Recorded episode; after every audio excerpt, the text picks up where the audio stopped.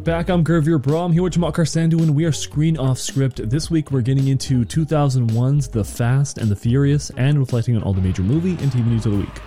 On the street, It don't matter if you win by an inch or a mile. Winning's winning. it's not who you know, My brother likes you. Usually he doesn't like anybody. it's how fast you can go. Smoke 'em. The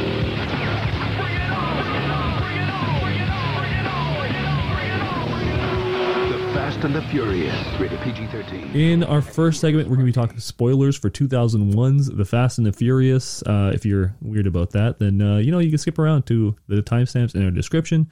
Jump it. So this week we're talking about 2001's The Fast and the Furious. Yes. Why do we feel like it's important to talk about the original Fast and the Furious? Well, it's been over 20 years. Yeah. Number one. It's one of the most incredible franchise stories in the history of cinema in terms of how successful it's been from a commercial standpoint, but also just like the fans or the stands Yeah. the Fast and the Furious has generated. it's kind of crazy, right? Like when you look at just this whole franchise, it's the weirdest story in the Crazy. world. Like I, I sometimes when I'll watch back this 2001 movie, Yeah.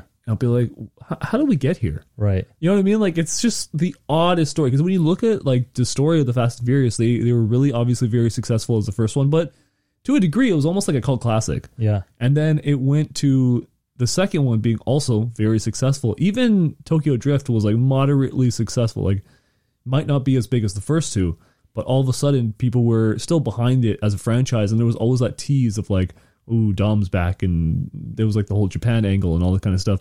And then from 4 on, it was like a rocket got strapped to this franchise and it just completely took off. Yeah, I think there were a few things that happened in the timeline of the franchise, right? So you had Vin Diesel, who obviously became a big star off the back of the Fast and the Furious, but he had a few other projects like Pitch Black. Obviously, that ended up being the Riddick franchise. Mm. And then he was trying to almost carve out his own franchise with Triple X, and that didn't work out. And he opted to do Triple X versus do the Fast and the Furious sequels. And then as we get to Fast and the Furious Tokyo Drift, everyone's like, well, this isn't the franchise is going in the wrong direction. Yeah. It's going in the wrong direction, both from plot, story, from commercial angle, and then he comes back. Yeah. and it re-injects so much life into the into the whole franchise, and then the Rock comes in, and then and then yeah, you're right. After that, we're off to the to the races. It's a rocket ship, and Yeah. and the crazy thing about it is what they I think they realized in the first two was that we really care about the characters in this first one. That's really what it is. This whole story, no matter where it goes and how crazy it gets, the foundation is the Brian O'Conner character, the Dominic Toretto character, Mia, Letty, like all of the main.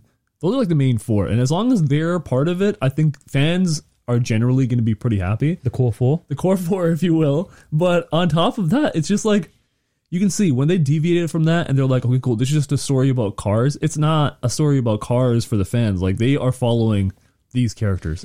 There's actually a really cool story about how this film got made, and it's actually very, very similar to how Top Gun got made in the 80s. There was just a, a magazine article talking about streetcars and the culture of uh, street racing. Yeah. And what happened was the the producers and Rob Cohen kind of saw that and they hey, there's a potentially a movie here based upon the culture. And then that's how they fleshed out the story and everything. And it's very similar to what happened with Top Gun. It was literally just like this kind of like ad and uh, advertisement infomercial about just joining the Navy and kind of being like a Top Gun jet fighter pilot. And they kind of just fleshed out a movie. That's why, if you think about it, like Top Gun, in terms of plot, is actually very, very weak the, Yeah. the first movie, but it's all about the the the pop culture moments, the the characters and the one liners and the music and the and the iconography of the moment.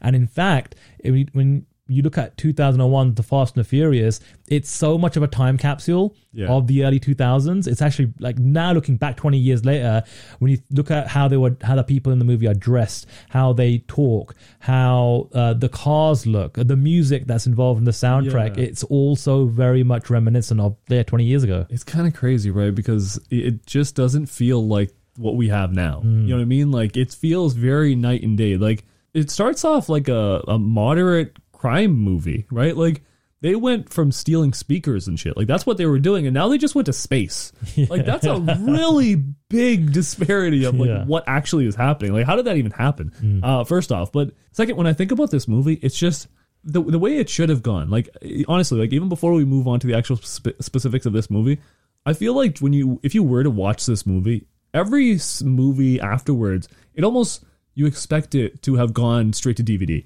Yeah. You know what I mean? Like that's what should have happened in an alternate timeline of uh, of the Fast and Furious franchise. I didn't even watch Tokyo Drift at the cinema. Yeah. I thought at that point, oh, this looks like a bootleg B, B movie. I'm gonna just watch it when it comes on TV. I Or know, me I, I think I ended up watching it on DVD. In fact, Me too. I never ended up like caring about the franchise. It wasn't until like The Rock kind of came in and everything kind of just changed. Yeah. Right. And then the weird thing is, that it wasn't because like oh The Rock's this biggest star and he buoyed this franchise into success. It almost felt like a perfect storm. Right. Like when The Rock was doing this, this was around like WrestleMania 28 as well, and it felt like everything took off together. The mm-hmm. Rock's career, the Fast and Furious franchise. It's weird that they kind of deviated, but they felt like they kind of actually worked really well together. And it's also yeah, so like I, I think like all of that perfect timing and everything like that. and isn't it cool to kind of like look back at, at, at this kind of movie and you kind of see the the career trajectories? Like stars were born from this movie. Vin Diesel obviously being the biggest one. Paul Walker had a had a really good run. Mm-hmm. Yeah. uh, un- until obviously his like untimely like you know passing away but if he was still alive like i i definitely think he would still be a major player popping up in movies and tv shows and all the rest of it and then you know i i thought at the time oh maybe jordana brewster is going to have a career mm-hmm. she actually ends up being the one that is very much only really appearing in the Fast and the Furious movies at this Yeah. point. and it ends up being Michelle Rodriguez, who actually has a, a, a better like career in terms of popping up in other movies and other TV shows, Yeah. and isn't just tied to the Fast and the Furious franchise. Yeah, and it's odd because like obviously she's part of like the biggest franchise maybe ever with Avatar, right? And I think that's like that's just a massive thing for her to have in her back pocket. But uh, on top of that, when you talk about like the careers of like Vin Diesel and Paul Walker and see how they kind of changed based on that, if you just watched this movie in 2001, I think most people thought Paul Walker was about to become like the biggest star in the world because it really felt like he was a part of like everything.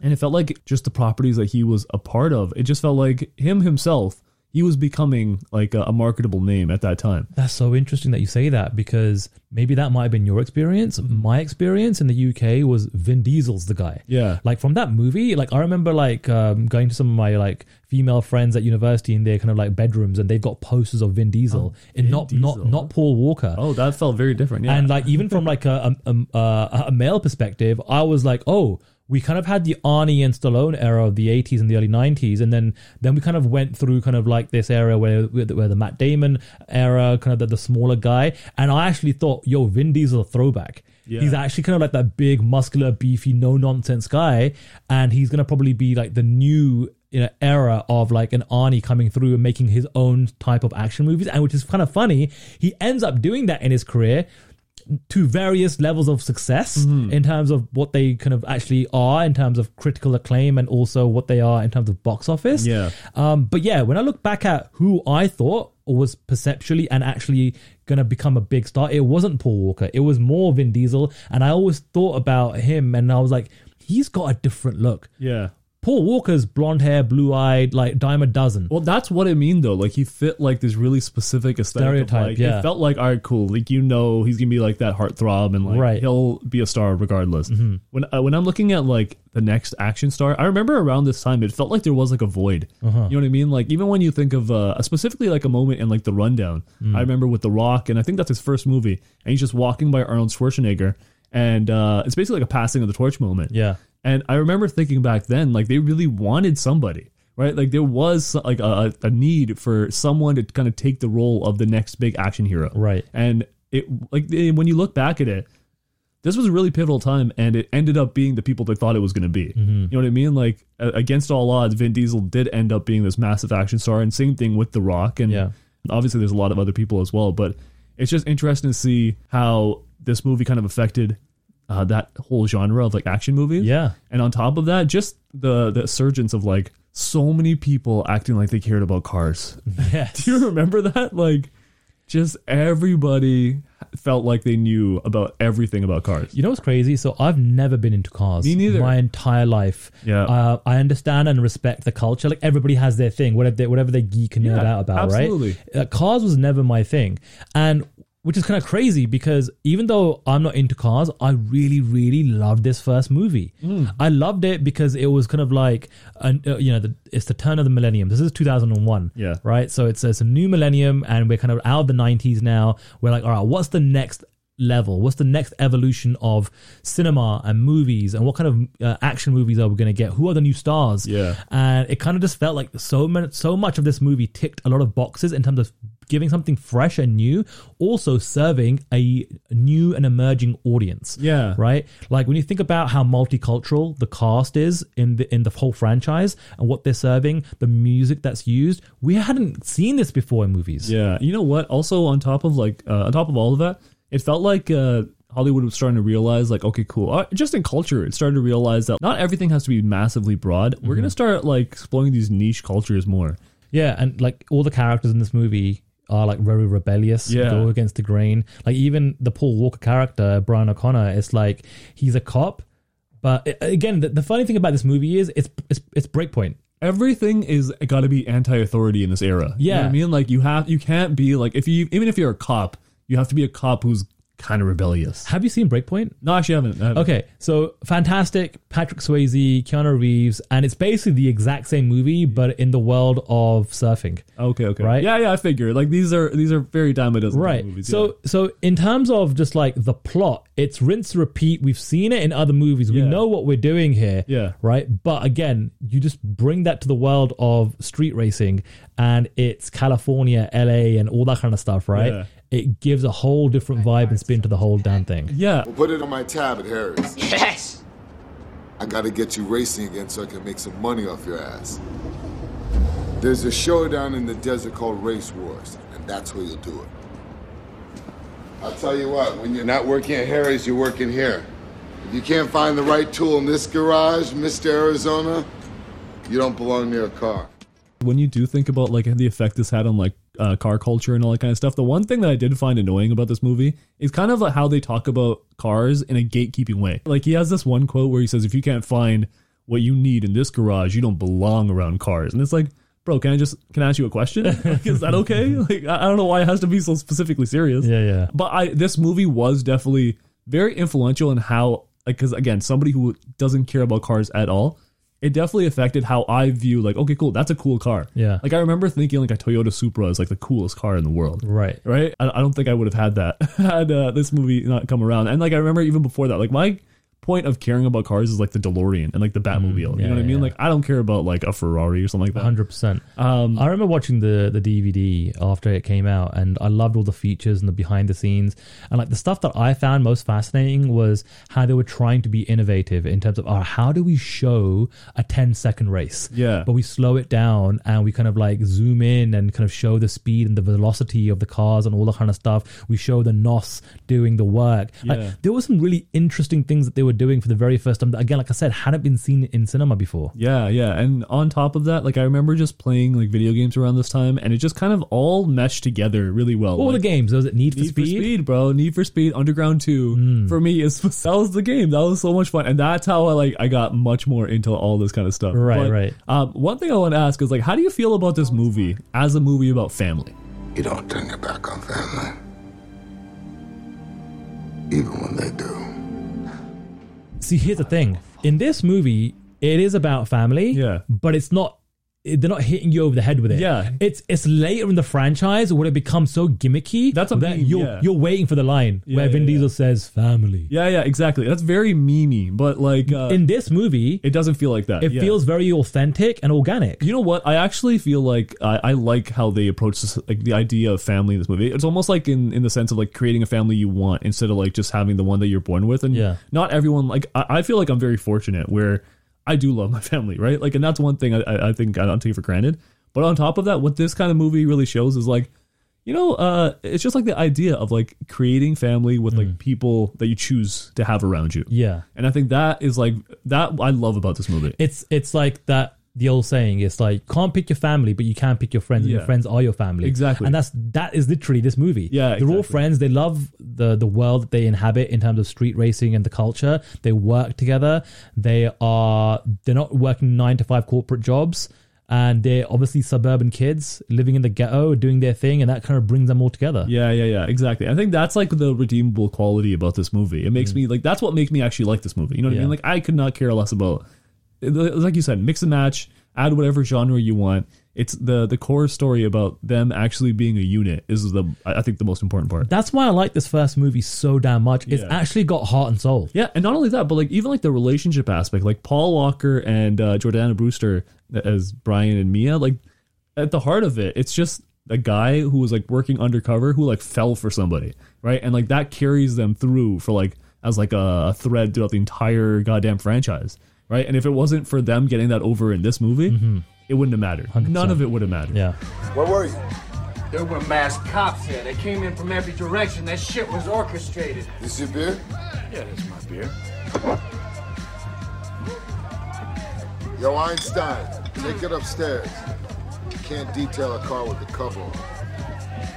Can't even get that right. You alright? Am I alright? It was just a question.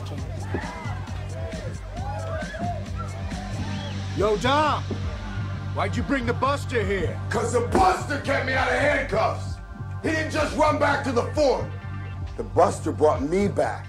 What about as far as not not the main cast, right? Obviously, we have the core four we just called them, but Mm-hmm. Yeah, like yeah. who else kind of stands out to you as like your favorite parts about this movie?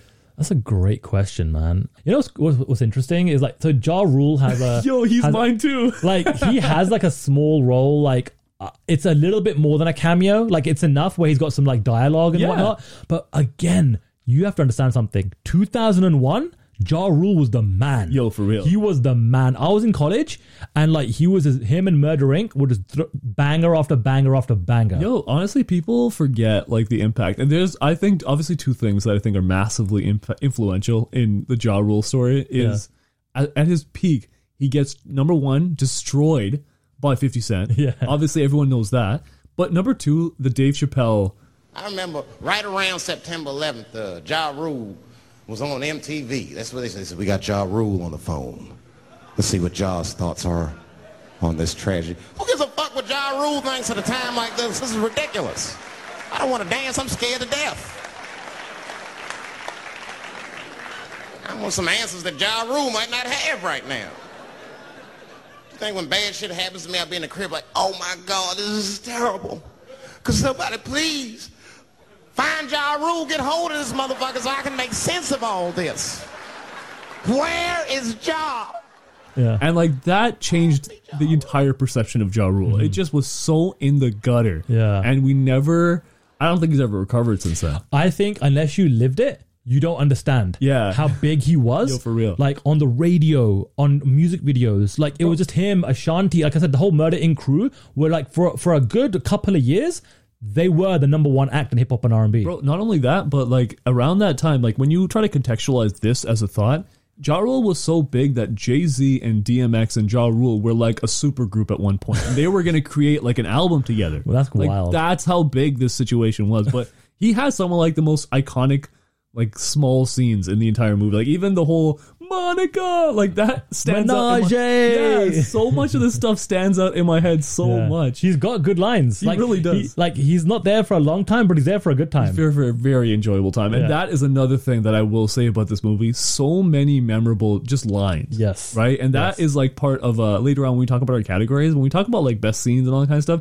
a lot of it is like the, the racing stuff is really cool. But I walk away with so many lines that like are massively quotable that I think about all the time oh yeah, yeah. if yeah. somebody is like very close to like uh, in any situation like if, if you just beat somebody in anything else i always think about ask any racer any real racer Yeah, yeah. it doesn't matter if you win by an inch or a mile winning's winning That is the line. That is That's the the line. I I've used for years. It's still like a part of my vernacular. Yeah, me too. it- I've got it in my toolbox. Yeah, Like yeah, if there's a, scenario where I feel like it's appropriate, I'm busting that line I'm out. busting that line out 100% and also uh the buster brought me back i Yeah. love that one too um yeah let's get into our categories though what about uh, as far as best character go who did you end up with this one It was Vin Diesel for me as Yeah. Dominic Toretto. Like again, the, his character evolves into something larger than life across the franchise.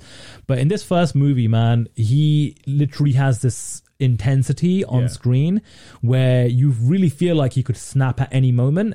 And at the same time, it's again going back to the very first time watching this movie. I'm like, yo, that's a fresh face. Yeah. That's the kind of face that we haven't seen before. I'd only I only remembered seeing him in two movies prior to the Fast and Furious. Mm-hmm. Uh, one was Saving Private Ryan, and then the other one was Pitch Black. Yeah, yeah, right. And I was like, "Yo, this is this guy, is this a new guy?" Yeah, he yeah. ends up being a new guy. He ends up being a new guy. Um, for me, it's Dom too. He really is like a legend in this movie. Yeah. Like if you were to just take just this performance as Dom in this first movie, and uh, you don't add all like the nonsense of what comes later, he's a really like he is a meme at the end of the day. Like later on, he's a meme, but he's even a meme in this movie.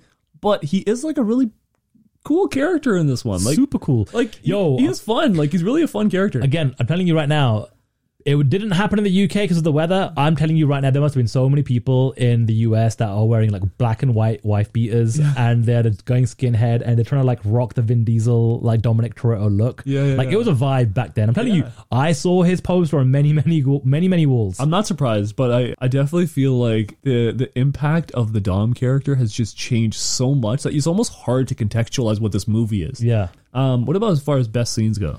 So I've got two. Yeah. And they're very very different. One is what you just referenced. It is it doesn't matter if you win by an inch a mile winning's winning. That line at the end of that race is just perfect. Yeah. it's the perfect line. It's so quotable. It's an iconic scene from the movie. Mm-hmm.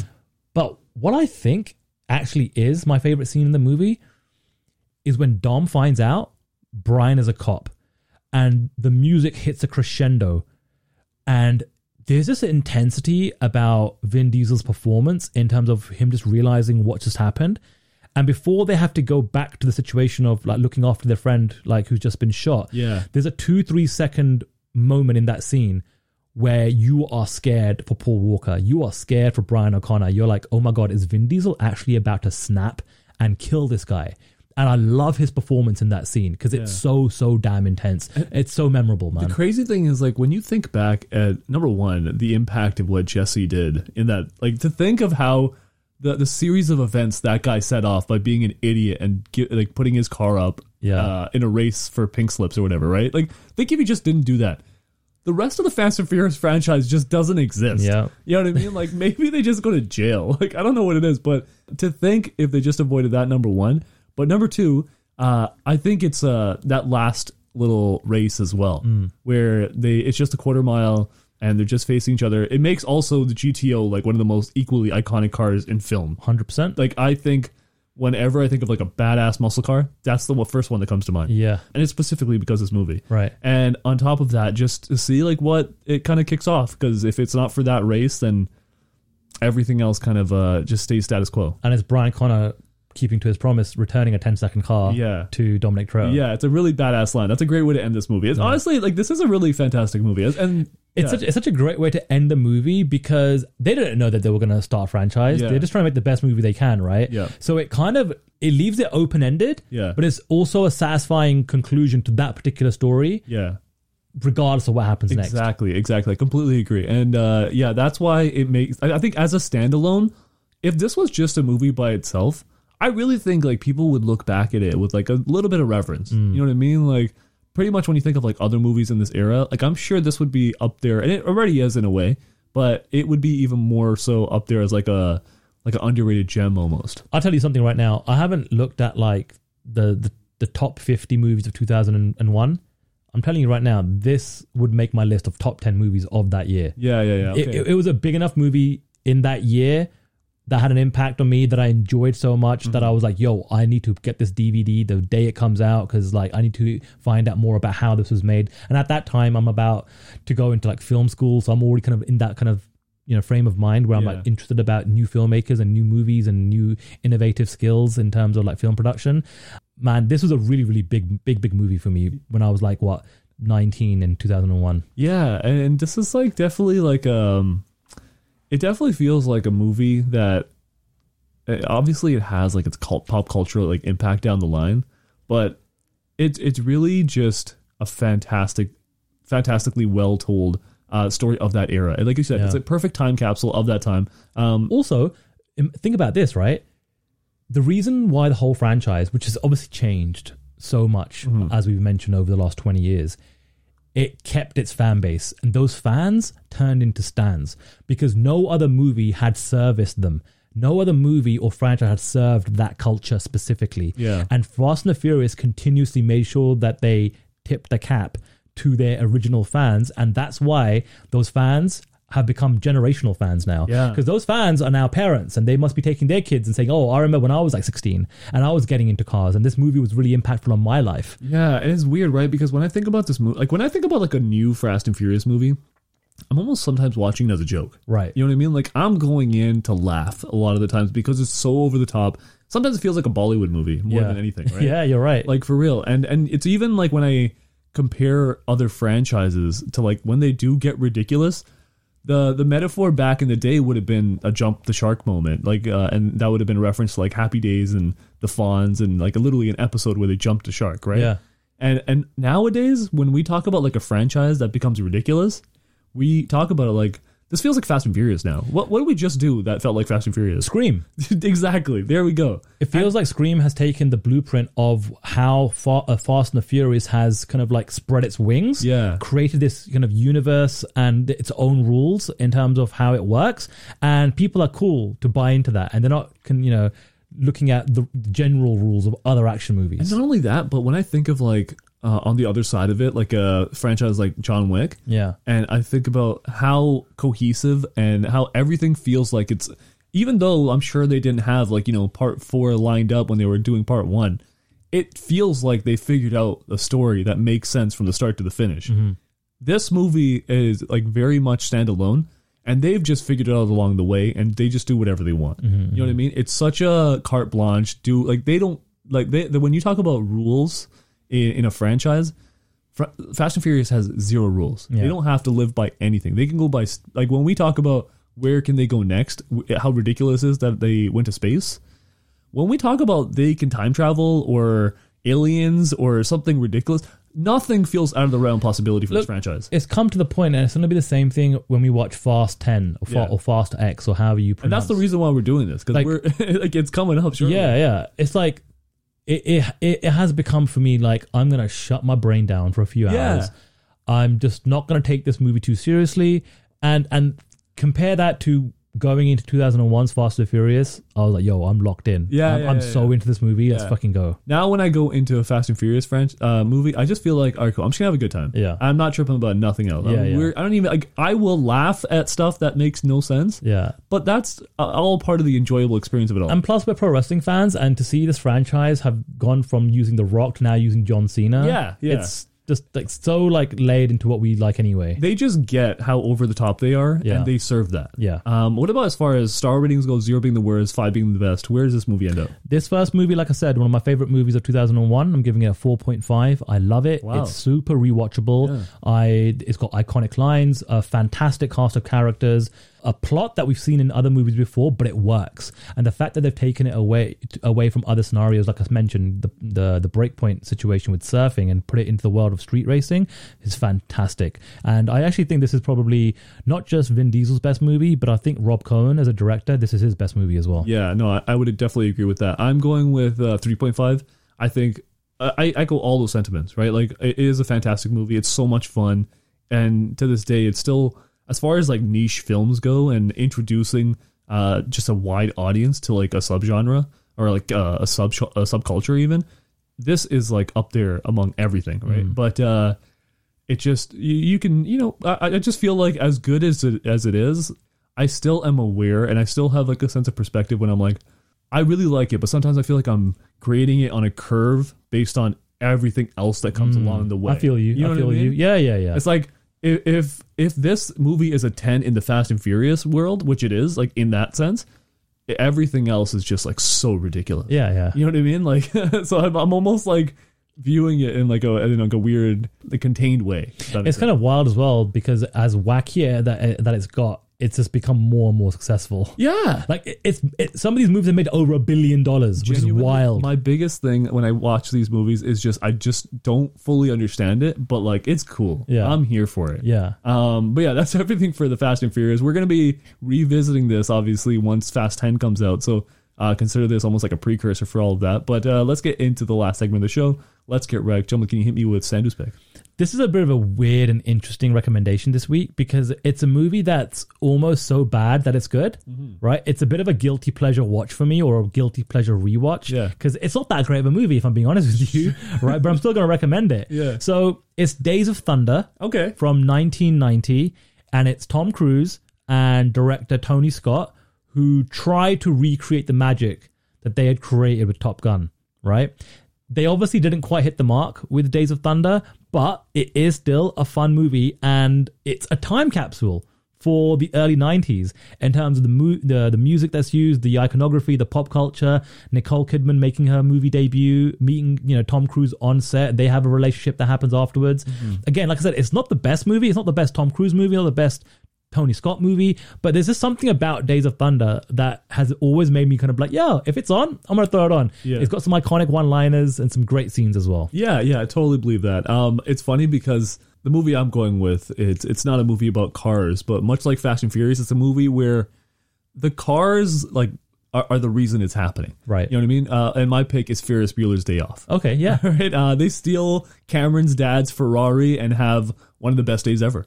I love this movie so much. It's probably my top like 10 of like comfort movies, mm-hmm. right? Like Ferris Bueller's Day Off is about like not losing your spirit even though like life can can feel bad and like it's pulling people back up when they're down, right? Like that's what this movie in essence is really about. It's two friends and one guy just going out of his way to make his friends day better. Right. I love that. Yeah, yeah. Right? Like I, I think that's just fantastic. And um, it's a movie, like I said, about the value of friendship and not letting the bad things in life stop you from experiencing the good things in life, right? Mm-hmm. And at the the very least, John Hughes is just like this incredible director. Like no one has done coming of age movies like John Hughes, Mm-hmm. and he's a master. And I would even say this is this just might be his masterpiece Maybe, yeah. right and and on top of that it's just no one seems to understand like the struggle of growing up like john hughes does and this movie even more so than breakfast club because breakfast club very much sometimes feel like okay cool we're talking about these very specific type of people